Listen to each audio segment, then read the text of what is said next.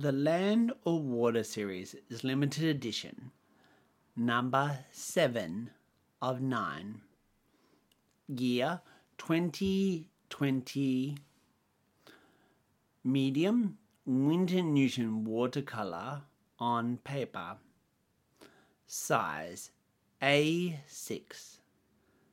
Statement.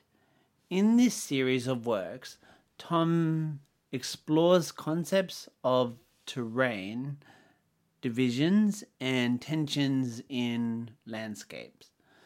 This beautiful expression of ebbs and flows of color and pattern depicts an aerial view of an ever-real watercolor world.